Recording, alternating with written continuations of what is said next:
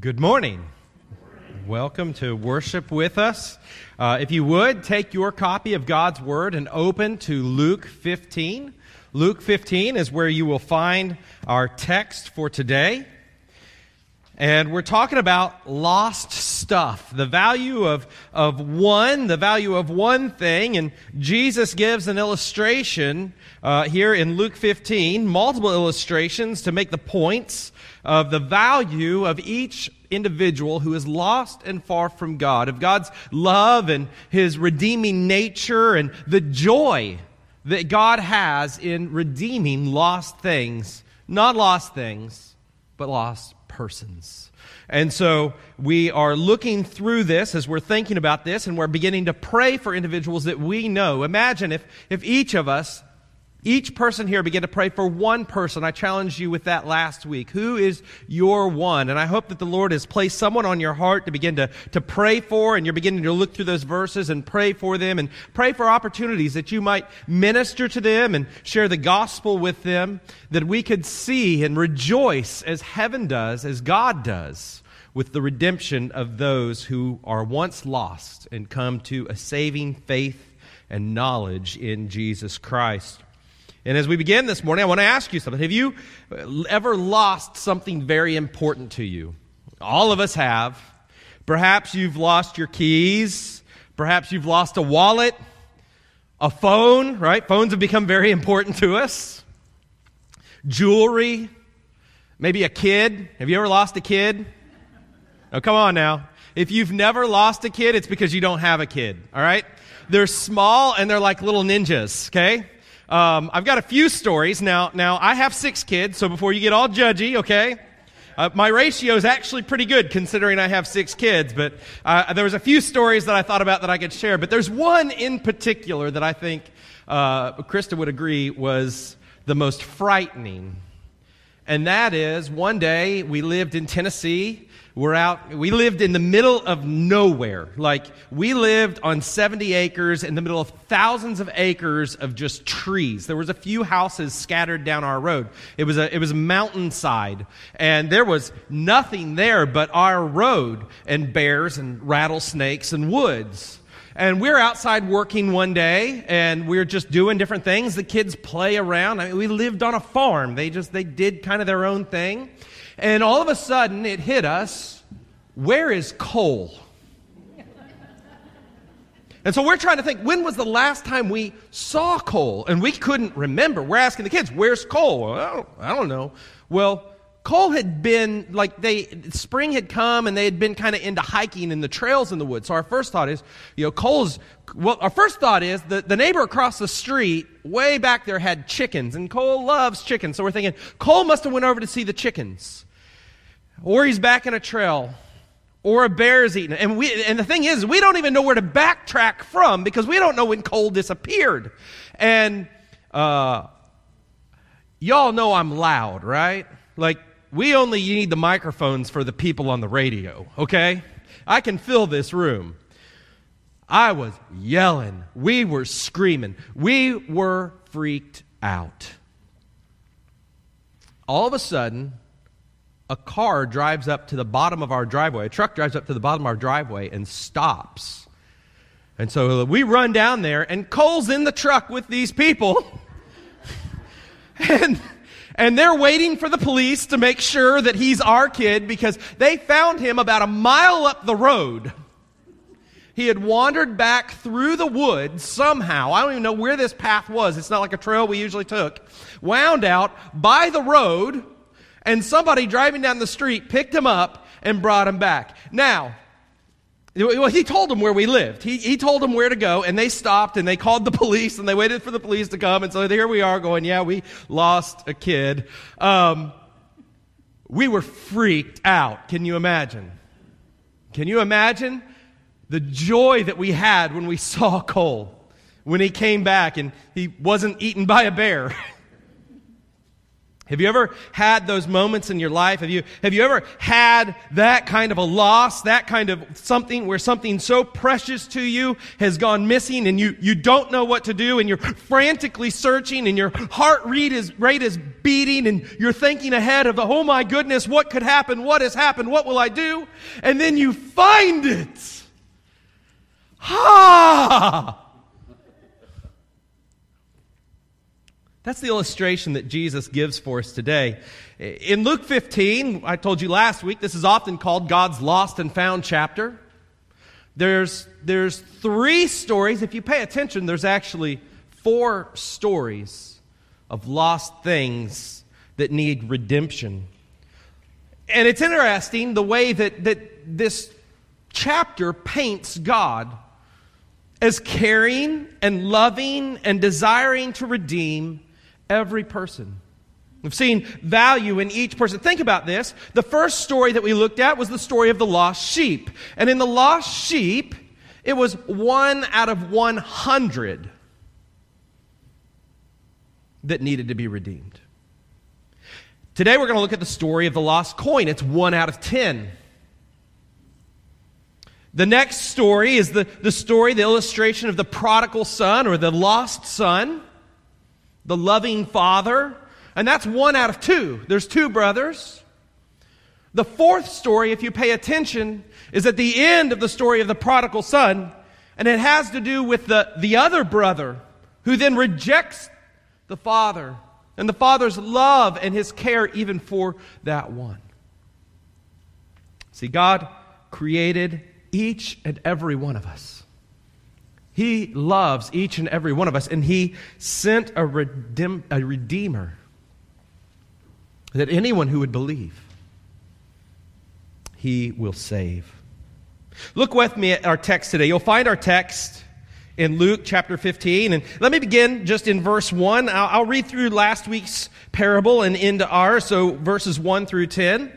Now the tax collectors and the sinners were drawing near to hear him. This is what instigates Jesus's uh, his parables here. These four stories of of lost people who the Father loves and rejoices when they repent. See, Jesus uh, was often criticized because he would eat with, recline with, hang out with, talk to, love the people that the religious people said don't love, don't eat with them, don't talk to them. The, the tax collectors here, I mean, tax day's coming up. I hope you're all set up for that, right? We don't like to write that check, do we? but tax collectors, even then, were much worse. The, the Romans had come and they've taken over Israel, they're ruling it. God's people are under the authority of an ungodly ruler. And the ungodly ruler has said, You've got to pay me so I don't kill you. you you've got to pay me so that you can have peace. And not only that, but then he used Jewish people to collect the taxes from their brothers. So can you see how, how that would you'd feel like that's a traitor? Okay, imagine this. This is this is this is this is like the most uh, obscure illustration, but imagine that Canada comes down and takes us over, right? A. Okay? And, and, and, and they're going to they're to tax you. And so they have fellow Americans collect the taxes. You'd say, You traitor! Okay? And that's what's going on. And so they hated these tax collectors. These tax collectors weren't allowed to go into worship. They weren't even allowed to testify if they had witnessed a crime because they were, they were seen as such un, un, trustworthy people because they would take taxes from their own brothers that they weren't even allowed to testify in court. They were unclean. They were banished from society. And all that that did was make them more and more greedy. And then the sinners, those are, are, are, the Jewish people, the Israelites there within the, the nation that had just given up on trying to keep the laws. They had just given up on this burden that was placed on them and, and all of this religious structure. And, and, so they were, they were far from God. They, they didn't have a desire to know Him. They didn't have a desire. They, they, many like in our culture today. Perhaps you grew up in a church. You have a background. And as you got older, you saw hypocrisy and you saw things that you didn't like and you walked away. That would be very much like the sinners. And so Jesus welcomed these people that everyone else said, Your life is too wrong. Your life is too dirty. You've made too many mistakes. You are too far from God. And here Jesus is accused of drawing near to them, of eating with them. And Mark, it says that he reclines at a table with them. He loved everyone. Jesus also ate with religious people. Nobody accused him of doing that, but there's stories of that as well.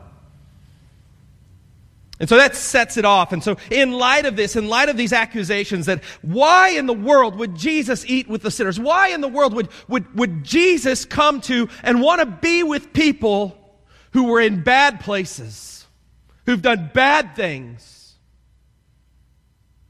Jesus gives these four parables. The, the first is the one of the, of the lost sheep. And we looked at this last week. I'll just read it. So he told them this parable. What man of you having a hundred sheep, if he has lost one, does not leave the 99 in the open country and go after the one that is lost until he finds it? And when he's found it, he lays it on his shoulder, rejoicing. And he comes home and he calls together his friends and his neighbors and he says to them, Rejoice with me, for I have found my sheep that was lost. Just so I tell you, there will be more joy in heaven over one sinner who repents than over 99 righteous persons who need no repentance. It's the first parable. The first parable, the shepherd represents God. We represent the sheep. The religious people, the Pharisees, the one that are accusing Jesus, are the, the ones that think that they don't need repentance. Simple story God finds his lost sheep. His, we come to repentance, and there is great joy over anyone who would come and who would trust in Christ, who would be redeemed and restored to God. Here's the parable today that we're going to look at. It begins in verse 8. What woman, having 10 silver coins, if she loses one coin, does not light a lamp and sweep the house to see and diligently seek it until she finds it.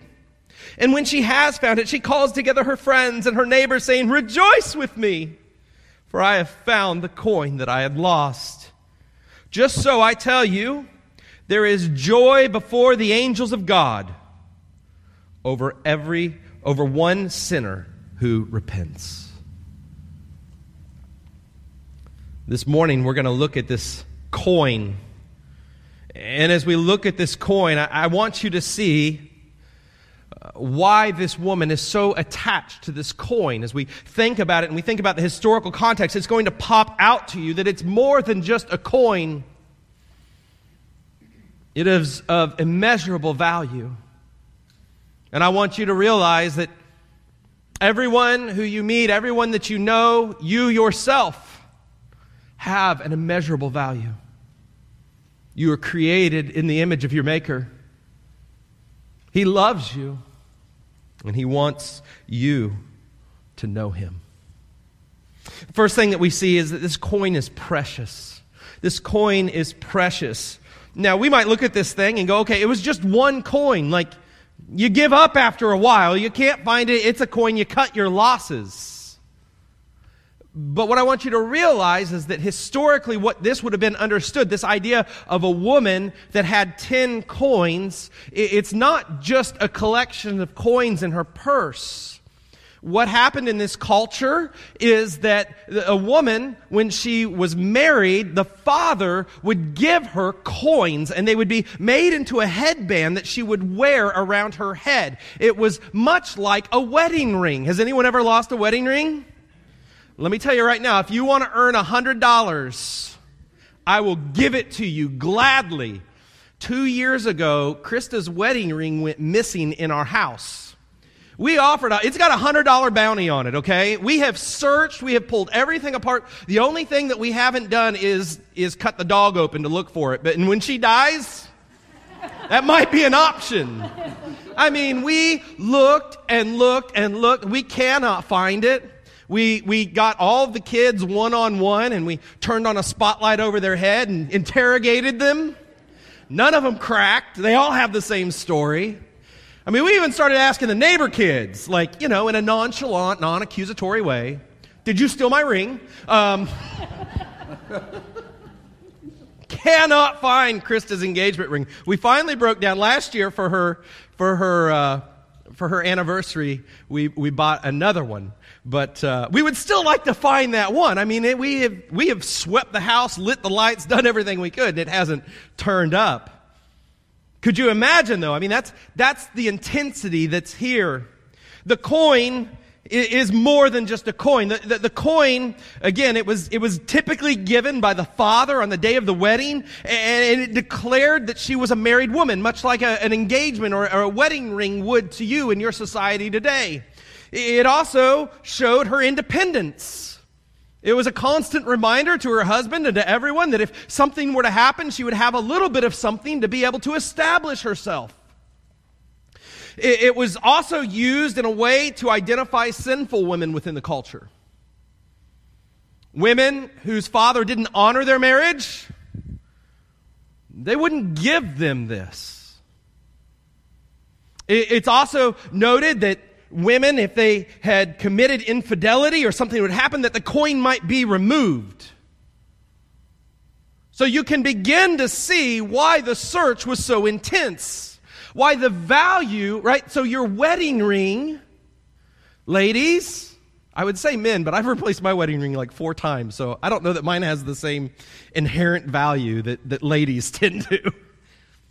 But ladies, your, your wedding ring is worth more to you than just the cost that it would take to replace it, right? Like if you lost it and, you're, and you had it insured and your insurance says, okay, this is how much you said it's worth, we're going to give it to you. You'd be like, great! No, you'd be like, man, I really, it's not the same. It's not the same. This coin, it was more worth more to her than the face value of the coin itself. Do you see that? By using this illustration, Jesus is showing to us when we begin to understand the, the cultural concept and, and, and why she would go through such an extreme search to find it and, and why it was so pressing. It wasn't just because it was a silver coin, it was because it was something very valuable and very special and irreplaceable. Who's the coin in this parable? We are. We're the coin. Friends, I want you to know God doesn't just look at the population of the world and see billions of people and say, oh, billions of people. He doesn't count you by your social security number. He doesn't count you by the nation that you live in. He knows you, He created you, He loves you, and He has a plan for you. You are of value before God. No matter who you are. No matter what you've done, you've been made in His very image. He loves you.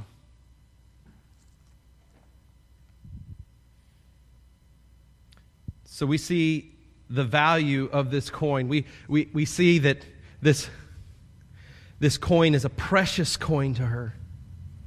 It shows us that we are precious to God as individuals. The second thing that we see is a passionate search a passionate, passionate search.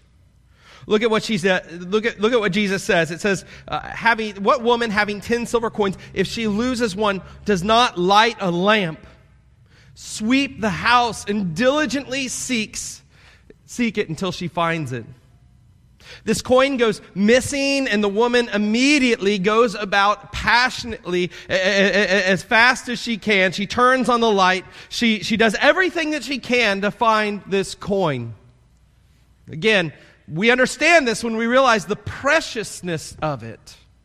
Then the search makes sense, right? Friends, this morning we've come together and we started our service with uh, with the palms and uh, remembering Hosanna and, and Jesus coming on riding on a donkey as he, as he comes into the Passion Week of Jerusalem. Easter is next week. All of this points to the passionate search and all the effort that God has done and, and what has happened that you might be saved. That God loves you and your salvation, your redemption came at a great cost by God Himself. He not only loves you and says, Oh, I, I like you and you're of great value, but He goes and He searches and that He sends His Son. He redeems us. Listen just from one, one book of the Bible what it says about God's love and, and His searching for us. It says, For all have sinned and fallen short of the glory of God. That's a given. We've all sinned. We've all fallen from God's glory. We've all messed up. Because of that, Romans 6:23 says the wages of sin is death. But the gift of God is eternal life in Jesus Christ our Lord. That's the search. God made possible that we could be redeemed because he loves us. Romans 5 8, verse 8 God showed his love for us while we were sinners, Christ died for us. Isn't that amazing? While we were still sinners, while we were still far from God, while we were incapable, we're like that lost coin. We're hidden in the dark, in the dirt, and we're of no use to God. But He searches for us. He sends His Son, and Christ dies for us.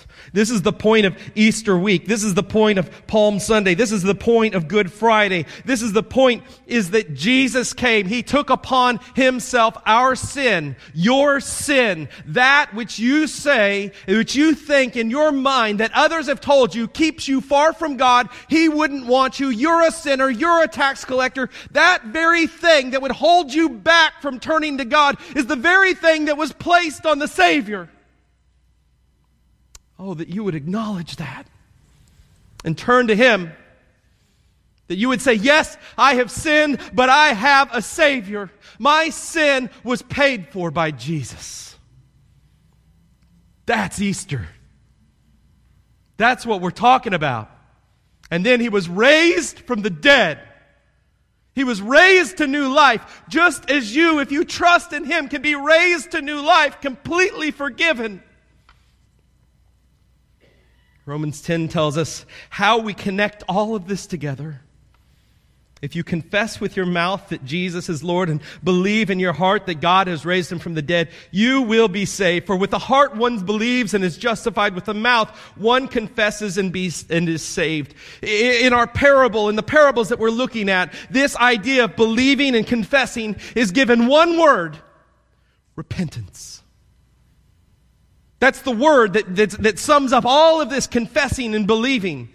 That we've come to understand what Jesus did for us, that we were the lost coin, and that we were found, and that we were redeemed. And because of that, we acknowledge our sin, we confess our sin, and we trust in Christ. True repentance. We turn from our sinfulness and we turn to Christ. If you're willing to do that, God will save you. What a wonderful, loving Father He is, no matter what you've done no matter how lost you are. He'll find you, He'll save you.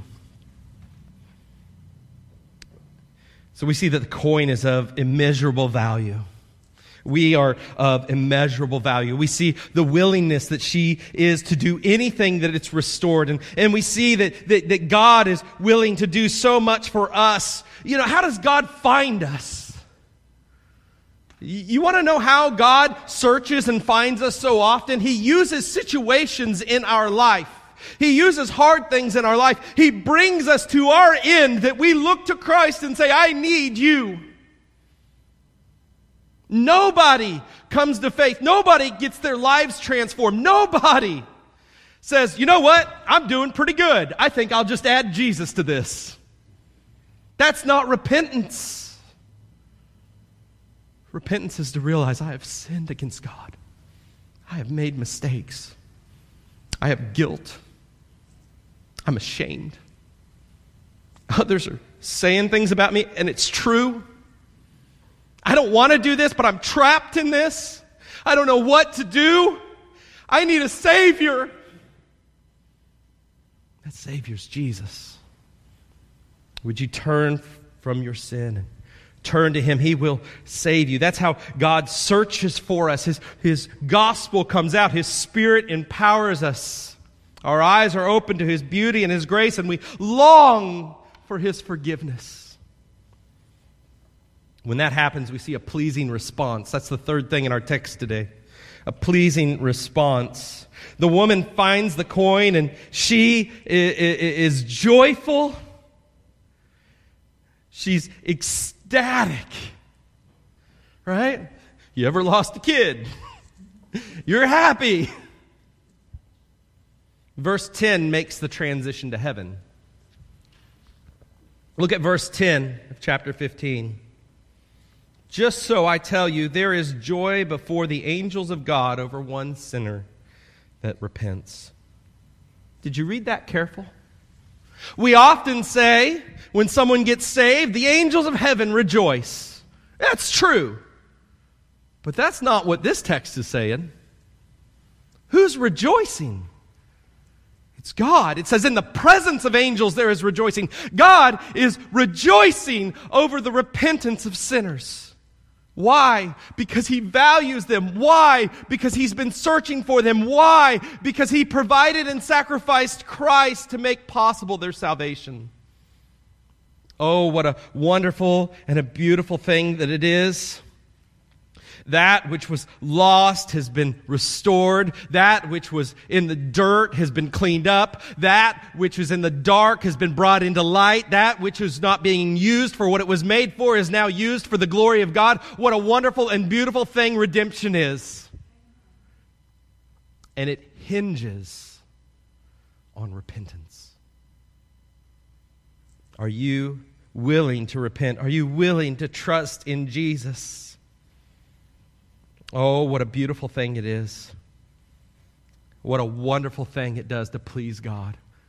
Friends, I want you to see this. Maybe you have bought into and, and, and just have this picture of God as this mean, sovereign lawgiver who's just waiting for you to mess up. I'm going to get you. I'm going to get you for that.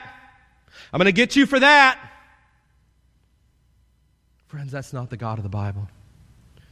We worship a God who's like no other God. He doesn't sit in heaven above and just demand from us. He came to earth to save us. He loves us.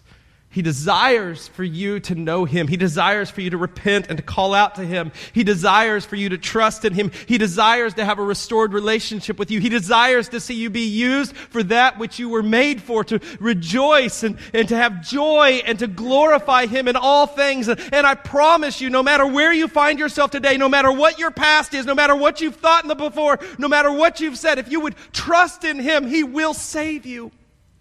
He will redeem you. It's repentance. Are you willing to repent? Oh, there's lots of lost people. There's lots of lost things. Are we beginning to pray for them? I hope that we are. I hope that this series, as we look at this, is motivating all of us for the need for everyone to trust in Christ, for the, the need for everyone to, to acknowledge Him, for God's love for each person. Who is your one? As we think about this and we think about this, this story this morning, there's something that uh, I, I, I, found, and it, it, it's much like this. I, I told you last week, I lose everything.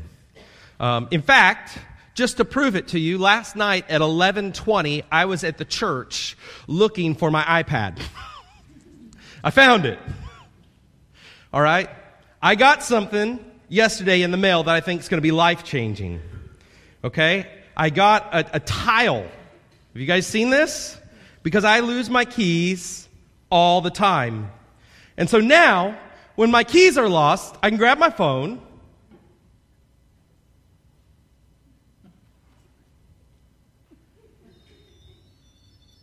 And it finds my keys.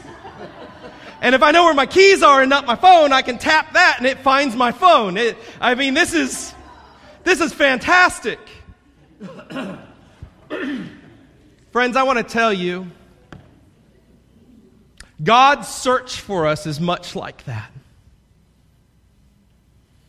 God is all knowing. He knows where you are. He, he, he, he doesn't, it's not like you're lost and He doesn't know where you are. You're lost in your sinfulness. You don't know His presence and power.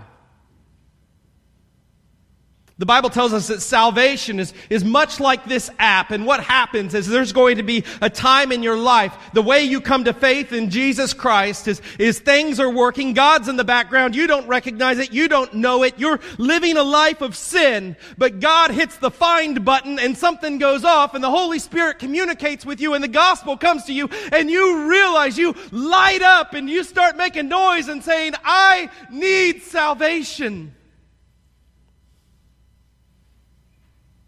Maybe that's you here today. You've never trusted in Christ. Perhaps when you were younger, something happened, but, but you don't know what that is, and you say, Today I'm ready to follow Jesus. Today I'm ready to receive forgiveness. Oh, would you come in repentance? Perhaps you've done that and you say, I'm ready for my next step. I'm ready to be baptized. I'm ready to show publicly what happened to me on the inside that Jesus has forgiven me. Would you do that? For those of us who are following Christ, for those of us who are seeking to live in Christ and have been redeemed, this, this message should give us great hope and great joy. We've been found. Are we being used? I want to challenge you as we close again. Who's your one? Who is one person that you begin to pray for? That you begin to, to say, How can I show them the love of Christ? How can I share the gospel with them that they might come to know the Savior? That that lost person might be awakened to the truth and found, redeemed, and used for God's glory. Oh, friends, what a beautiful story this is. You are precious to God. You are irreplaceable. He loves you. He's seeking you. He has provided a way of salvation. And if you would trust in Him, it would bring Him great joy to receive you, no matter what you've done. Are you willing to show repentance and faithfulness and trust in Him? Would you close your eyes as we go to prayer. This morning, if the Lord has spoken to you and you're ready to make a decision, I want to invite you during this next song, this time of commitment. You can come forward and speak with me. You can do it right there. Oh, the power of the gospel, even in our midst today, to transform. What a wonderful thing. I want to invite you. Would you repent? Would you trust in Christ? Would you be redeemed? Would you be restored? If the Spirit of God is working in your heart, do not delay.